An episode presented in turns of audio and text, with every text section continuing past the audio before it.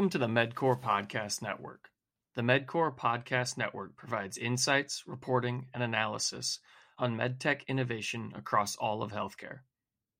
Thanks for listening as we discuss technology and treatment trends ranging from audiology to respiratory care to cosmetics and more.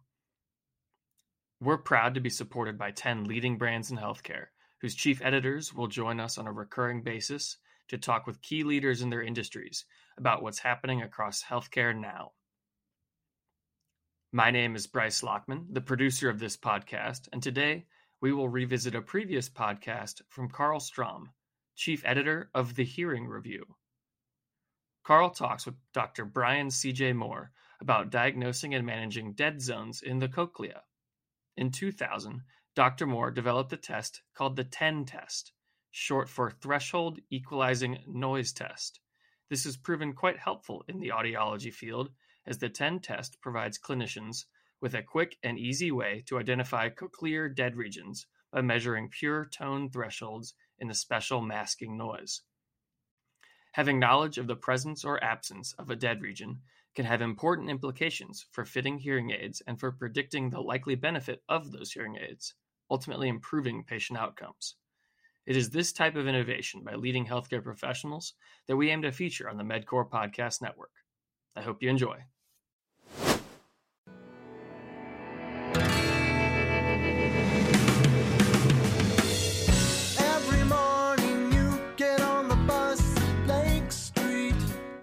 Thanks for joining us today on the Hearing Review's Science and Technology Thursday podcast. I'm Karl Strom, editor of the Hearing Review, and today's podcast is part one of a two part series about dead zones of the cochlea. Today and next Thursday, we'll be talking with Brian Moore, PhD of the University of Cambridge in England, who has been researching what happens to people's hearing when hair cells are virtually wiped out of a particular frequency region. The term dead zone might provide the imagination with wild ideas about traveling to another dimension of not only sound and time, but of mind. I might have gotten a little carried away there. My apologies to both you and the brilliant Rod Serling. But dead zones also pose some very unique challenges to hearing care diagnosticians, audiologists, and dispensing professionals. What exactly is a dead zone? How do we know when we're confronted with one, and what do they look like on an audiogram? And what kind of tests are available for delineating the parameters of a dead zone? Dr. Brian C.J. Moore is professor of auditory perception at the University of Cambridge, and he's written and edited 13 books and over 490 scientific papers and book chapters. Dr. Moore has been awarded the Silver Medal of the Acoustical Society of America, the first international award in hearing from AAA, and the Award of Merit from ARO. He is also the recipient of the Hugh Knowles Prize for Distinguished Achievement from Northwestern University and is a two time recipient of the Littler Prize of the British Society of Audiology. He joined us from his office at the University of Cambridge. Dr. Moore, thank you for joining us today on the HR podcast. It was a great pleasure to join you. Um, I guess I'd like to start out by asking what's the technical definition of cochlear dead zones? Okay, well, I have a definition in terms of the survival of inner hair cells and neurons within the cochlea. Now, the, the inner hair cells are the transducers of the cochlea. They detect vibrations on the basilar membrane and transform them into neural activity. And if those inner hair cells are completely not working, or if the neurons have died off or are not working for some reason, then I call that a dead zone or a dead region. So basically, it's a it's a region within the cochlea where the basilar membrane vibration isn't detected at all. What kind of identifying audiological features are there for dead zones? Um, in other words, where are dead zones usually located? How are they usually created? And, and for that matter, what would they look like to a hearing care professional? Okay, well, you can get some idea from looking at the audiogram. And what we found is that a dead region is quite common when the hearing loss at a particular frequency is 70 decibels or more. So basically, dead zones are commonly associated with large hearing losses, 70 dB or more. But you can't be sure from the audiogram because a person with a hearing loss of, let's say, 60 dB might have a dead region at that frequency, and a person with a hearing loss as big as 85 or 90 dB might not have a hearing loss. So it's impossible to be sure from looking at the audiogram. Now, the commonest kind of dead zone is one that occurs at, at high frequencies, and I think many elderly people who have large hearing losses at high frequencies have a, a dead zone sort of at, for the very high frequencies, but not necessarily extending down to medium frequencies. The other kind of pattern where you get a dead region at low frequencies does occur sometimes, uh, for example, in association with Meniere's disease, but it's much less common. Now, when a person has a low frequency dead region, it can show up as a relatively flat audiogram because the vibration on the basilar membrane actually spreads up a lot towards the higher frequency regions. So these, these low frequency dead regions are quite hard to spot.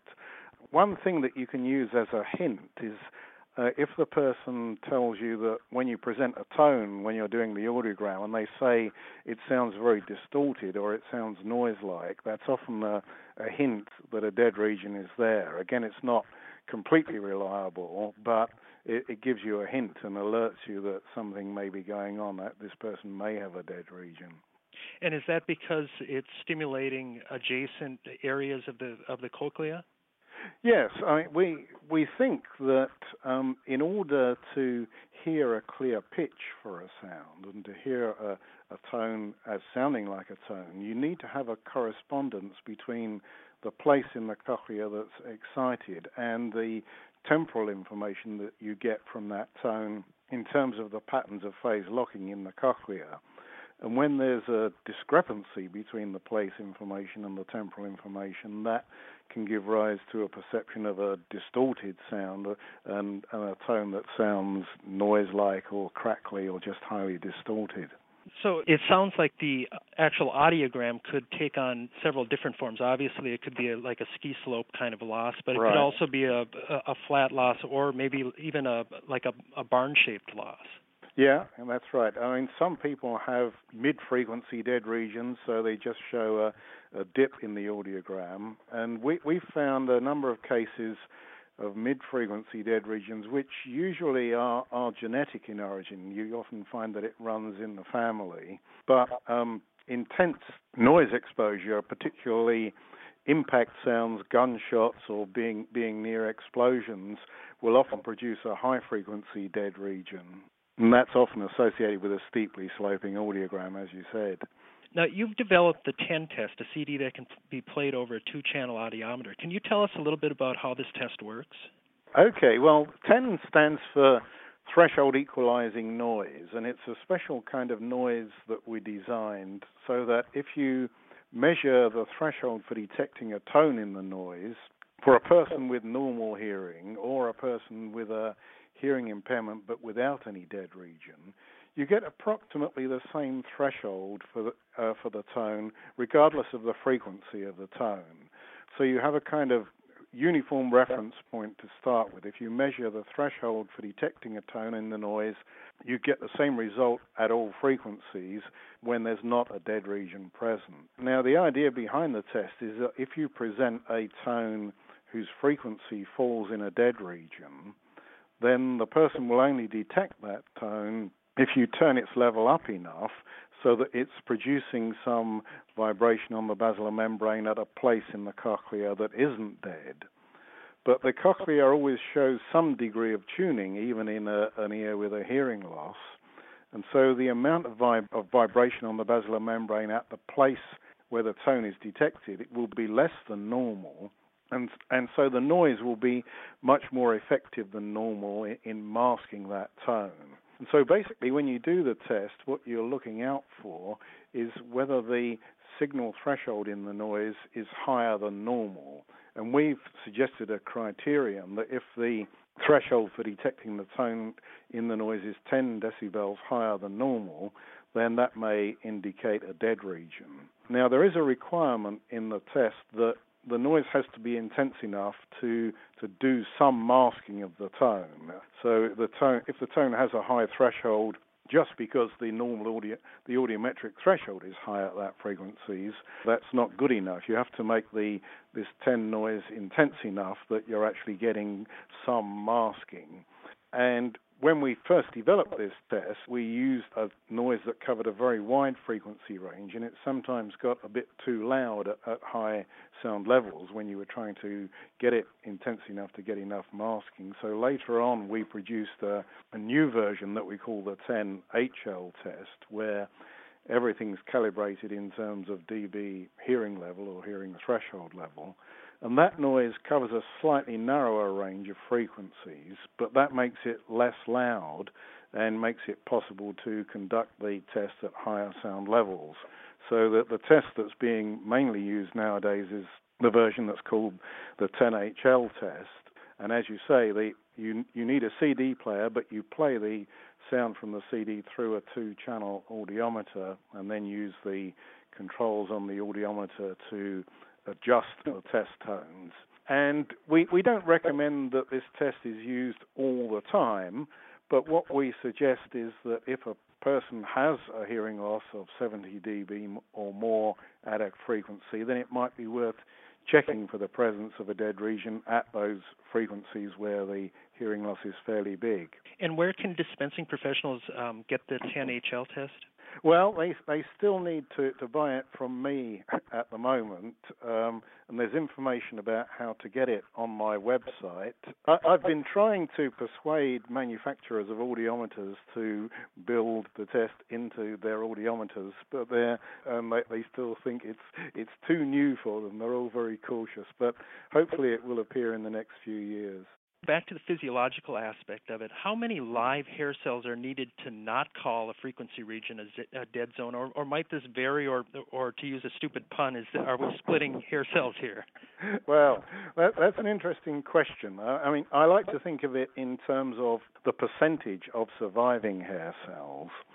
And there were some anatomical studies done by Harold Schuknecht who who worked um, in Harvard at the Massachusetts and Ear Infirmary, and he did a lot of anatomical studies where he he did audiological measurements and speech perception measurements in people, and then got them to sign something saying that when they died, they would donate their ears so that he could examine them. And what he found was that if you only had five percent of your inner hair cells surviving, you could still have almost a normal audiometric threshold. So you have to look to really get a serious hearing loss from damage to the inner hair cells, you really need to have lost most of them, more than 95%. Um, but by the time you've lost that 95%, the person may be having a lot of trouble in understanding speech.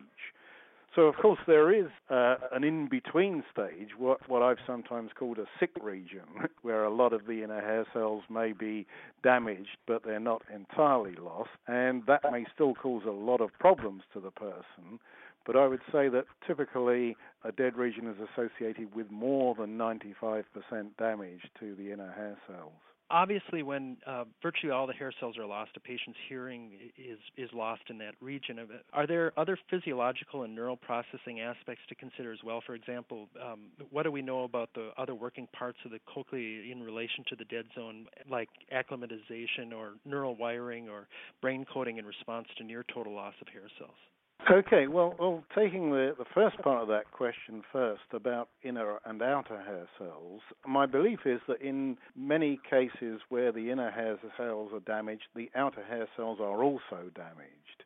And in our own work, when we've diagnosed people as having dead regions, we've tried to check whether the outer hair cells were functioning by measuring otoacoustic emissions. And we've never been able to measure otoacoustic emissions in people with dead regions. So that means in, that in our sample of subjects, damage to the inner hair cells is always combined with damage to the outer hair cells.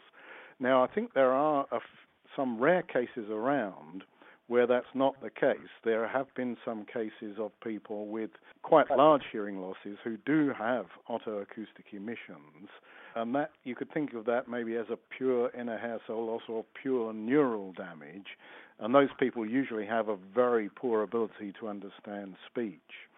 And it may also be that, that what is labeled as auditory neuropathy may really be sort of patchy dead regions or substantial loss of inner hair cells but with intact outer hair cells. Now, going on to your other part of the question, I mean, one interesting thing is if a person has had a dead region for a long time, what happens to their ability to process sounds from the part of the cochlea that is still functioning. And uh, in collaboration with, with a colleague called Vinay from, from India, we've done a study of people where we've compared two groups one who have high frequency dead regions but reasonable low frequency hearing, and then another group who are matched for their low frequency hearing but don't have dead regions at the higher frequencies. And so these two groups are matched for their low frequency hearing, but they differ in whether or not they have a high frequency dead region. And we've measured their ability to discriminate and process sounds that only contain low frequencies, so in the region where their hearing is matched. And what we found is that on, on some tasks, including the ability to understand speech that's low pass filtered to only have low frequencies, the people with dead regions actually do better. And we think that what's happened is because they've had a dead region for a long time, they haven't been getting any information sent from the cochlea to the brain about the high frequencies. And basically, the auditory cortex has adapted to do a better analysis of the remaining low frequency hearing. So, when you test them with sounds that are restricted to low frequencies, they actually do better uh, than the people without dead regions. And so we think that's an example of brain plasticity and how people have, have sort of learned to make best use of their residual hearing. Relative to hearing aid audibility and distortion, haven't there been researchers in amplification that have been hinting at the existence of dead zones or near dead zones without really specifically calling it that? For, for example, I'm wondering about some of the early work done by Margot Skinner in the 70s, as well as some of the folks at NAL like Dennis Byrne who were working on research like T-slope Yes, um, I mean I, I I don't want to claim that it's something that I invented. Um, I maybe started using the name of dead zone or dead region, but I think the idea was around earlier. In fact, the earliest paper that I found on this was actually uh, by a man called Troland, who, who worked mainly on light, and he has a, a unit of light named after him. But he published a paper in the 1920s where he talked about lacunae in hearing. And I think he was really referring to dead regions, but he, he didn't call them that. And, and as you say, I'm sure that Margot Skinner and Dennis Byrne had this concept in mind but they just didn't phrase it in in quite the same way. So so I guess it's just the the brutal frankness of the British in, in calling something a dead zone rather than skirting about it. um, could you tell us a, a, little bit about some of the most frequent recommendations for applying amplification when faced with a cochlear dead zone? Mm-hmm.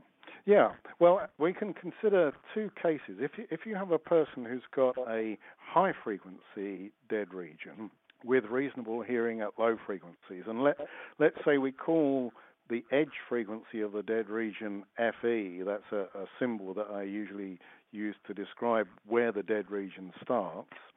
What we find is that it's useful to apply amplification to, for frequencies up to about 1.7 times FE.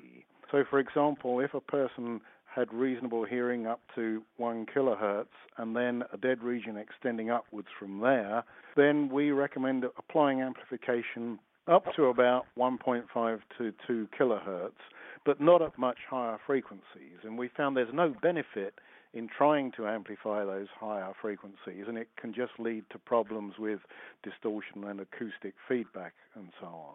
Now, an alternative for a person with a high frequency dead region is a hearing aid uh, incorporating transposition, and there are a couple of manufacturers now that have such hearing aids on the market. They haven't really shown clear benefits yet, but I but I think it's sort of worth trying. Um, for people with diagnosed dead regions, then it may be worth trying a hearing aid with transposition. Now, the other case to consider are people with low frequency dead regions, and we've we've done some work recently showing that if you try to amplify the low frequencies for a person with a low frequency dead region, you actually make things worse. And again, you can describe this in terms of the edge frequency. If we call the edge frequency FE, it's worth amplifying frequencies a little bit below the edge frequency, but not more than than an octave below. So if a person had, say, a low frequency dead region that started at one kilohertz and went down from one kilohertz, you shouldn't amplify frequencies below about 500 hertz. In fact, it's better to attenuate those to block the ear so that the those lower frequencies don't get through but just to focus on giving reasonable amplification um, from a, a, little bit below the value of FE up, up to the, the, highest frequency that you can. So it's a very different um, case for the person with a low frequency dead region where you really want to filter out the low frequencies and avoid amplifying those at all. What's been the most exciting part of this research for you, Dr. Moore? Are there are and are there any big questions left unanswered here? Can you tell us a little bit about the research that you're that you might be currently working on or, or monitoring related to this topic? Right. Well, I mean, I think one one exciting thing for me is is first of all that this research did turn out to have some practical applications and to be relevant for hearing aid fitting, but it's also raised a lot of interesting questions about the basic mechanisms of pitch perception and what makes a tone a tone and what determines the perceived pitch of a tone. And those are questions that we're still exploring now. One application that we're looking at at the moment is connected with people who have some residual hearing at low frequencies, but pretty poor hearing at medium and high frequencies, who might be a candidate for a combination of a cochlear implant and a hearing aid.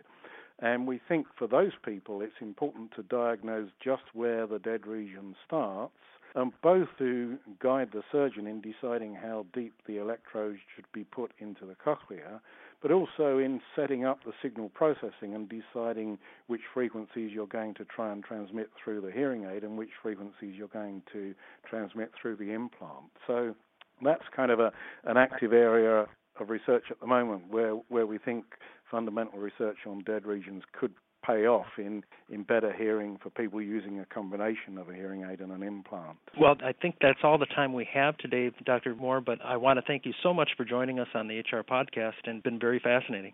Thanks a lot. It's been a pleasure talking to you. Dr. Brian Moore is Professor of Auditory Perception at the University of Cambridge, and he joined us from his office in Cambridge, England on October 21, 2008. Dr. Moore is a Fellow of the Royal Society, the Academy of Medical Sciences, and the Acoustical Society of America, and an Honorary Fellow of the Belgian Society of Audiology as well as the British Society of Hearing Aid Audiologists. He is also president of the Association of Independent Hearing Healthcare Professionals in the UK and serves as an associate editor of the International Journal of Audiology and the Journal of the Acoustical Society of America, and he is a member of the editorial boards on hearing research and audiology and neurotology. Among many excellent publications, he's written two books related to auditory perception Cochlear Hearing Loss and An Introduction to the Psychology of Hearing, now in its fifth edition. Both can be purchased at Amazon.com. Parts 1 and 2 of this podcast series, as well as all HR podcasts, can be accessed by choosing the podcast tab of the Media Center at www.hearingreview.com.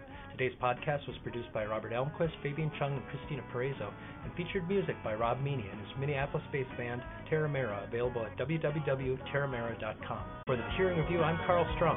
Thanks for listening.